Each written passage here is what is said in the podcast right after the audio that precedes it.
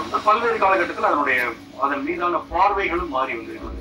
அதை பற்றி எனக்கு வந்து முதல்ல நான் ஒரு அரசு அலுவலராக வேலை பார்க்குறதுன்றது நான் ரொம்ப பெருமைப்படுறேன் இது எப்படின்னாக்கா நான் அதுல ஒரு இந்த பாட்டை பார்க்க தொடங்கிட்டு சொல்லுவேன் அந்த கீழ்கட்டில் இருக்கக்கூடிய பலருக்கு வந்து இந்த வேலை வாய்ப்பு அப்படின்ற ஒரு பாதுகாப்பு முடியுமா நல்ல விஷயங்களை வந்து சுதந்திரமாக செய்ய முடியும் அப்படின்ற ஒரு சூழல் வந்து அரசாங்கத்துல வந்து நிச்சயமா இருக்கு ஸோ அதனாலதான் நான் வந்து இப்போ குரூப் ஒன் சர்வீஸில் வந்து ஆயிரத்தி தொள்ளாயிரத்தி தொண்ணூற்றி ரெண்டுல வந்து புதுக்கோட்டையில் ஜாயின் பண்ணேன். அந்த ஜாயின் பண்ணுவோமே வேலை வாய்ப்பு அலுவலகத்தினுடைய அந்த பரிமாணங்களை பார்க்கறப்ப சீனியாரிட்டி இருந்தாங்க சில வேலைகளுக்கு அனுப்புவாங்க இப்படின்ற ஒரு நிலை.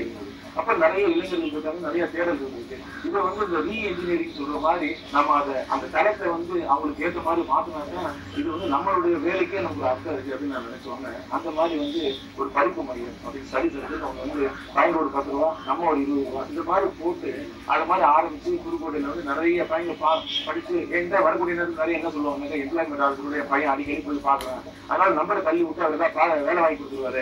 அப்படின்ற ஒரு பெர்செப்ஷன் அளவு இருந்தது அப்புறமேல் தான் வந்து பாத்தீங்கன்னா இந்த கவர்மெண்ட் சர்வீஸ் கமிஷன் மற்ற இதுல எல்லாம் வந்து நியாயமாக சரியா நடந்துட்டு இருக்குது விஞ்ஞான ரீதியில அப்படின்னு நினைக்கக்கூடிய ஒரு நிலை வந்து படிப்படியா வர ஆரம்பிச்சு ஏன்னா ஒரு வேலைக்கு நூறு பேர் அப்ளை பண்ணுறது தொண்ணூத்தி பேர் கிடைக்காது. கிடைக்காதவர்கள் என்ன சொல்லுவாங்க? பெரும்பாலும் வந்து இந்த சிஸ்டம் தெரியலன்னு சொல்லுவாங்க.